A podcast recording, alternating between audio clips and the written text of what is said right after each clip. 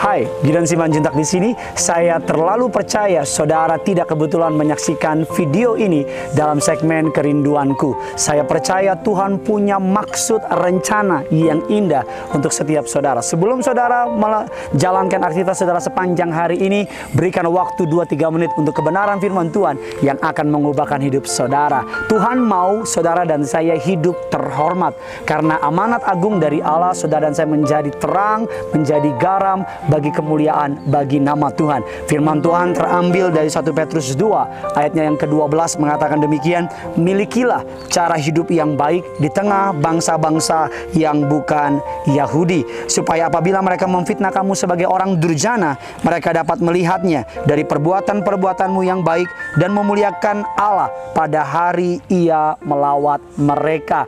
Alkitab mengatakan di dalam dunia yang makin gelap ini, Tuhan mau saudara melalui melalui terangnya saudara menjadi terang. Dalam dunia yang menuju kebusukannya, menuju kebinasaannya, Tuhan mau saudara menjadi garam. Garam berfungsi memberi rasa, garam berfungsi memperlambat yang namanya pembusukan. Ketika hidup saudara terhormat, ketika hidup saudara berpusat kepada Kristus, dan ketika hidup saudara menjadi berkat bagi orang-orang di sekitar saudara, saya terlalu percaya berkat Tuhan akan memburu saudara. Alkitab mengatakan hidup yang terhormat memiliki beberapa ciri sendiri. Yang pertama, hidup yang terhormat adalah the grateful life atau hidup yang mengucap syukur. Alkitab mengatakan mengucap syukurlah dalam segala sesuatu sebab itu yang Tuhan kehendaki. Dalam keadaan pandemi ini, dalam masa sukar, dalam keadaan baik, dalam keadaan buruk, awal bulan, akhir bulan, baru gajian, belum gajian, mengucap syukur. Karena mengucap syukur menarik mukjizat Allah.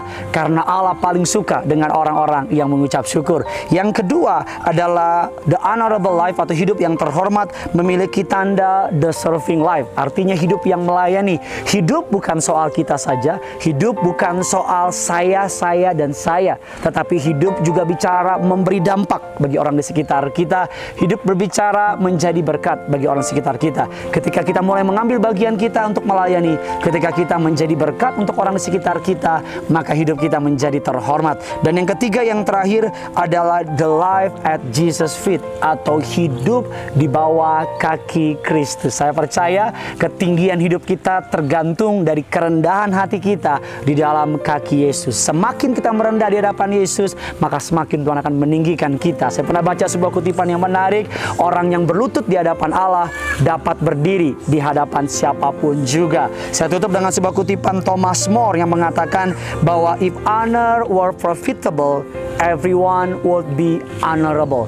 Jikalau hidup terhormat, menguntungkan atau menghasilkan keuntungan, maka semua orang akan hidup secara terhormat. Pegang janji firman Tuhan, jadi berkat, jadi agen kebaikan Tuhan, jadi nama kemuliaan bagi nama Tuhan. Saya percaya sesuatu yang baik akan terjadi kepada orang-orang yang memiliki sikap hidup yang terhormat. Bagikan kabar baik ini kepada setiap teman-teman saudara, kepada setiap rekan-rekan handai taulan, sama seperti firman ini memberkati saudara, saya percaya juga pasti memberkati setiap mereka. Ingat dengar baik, yang punya surga crazy in love with you. God bless you. Bye-bye.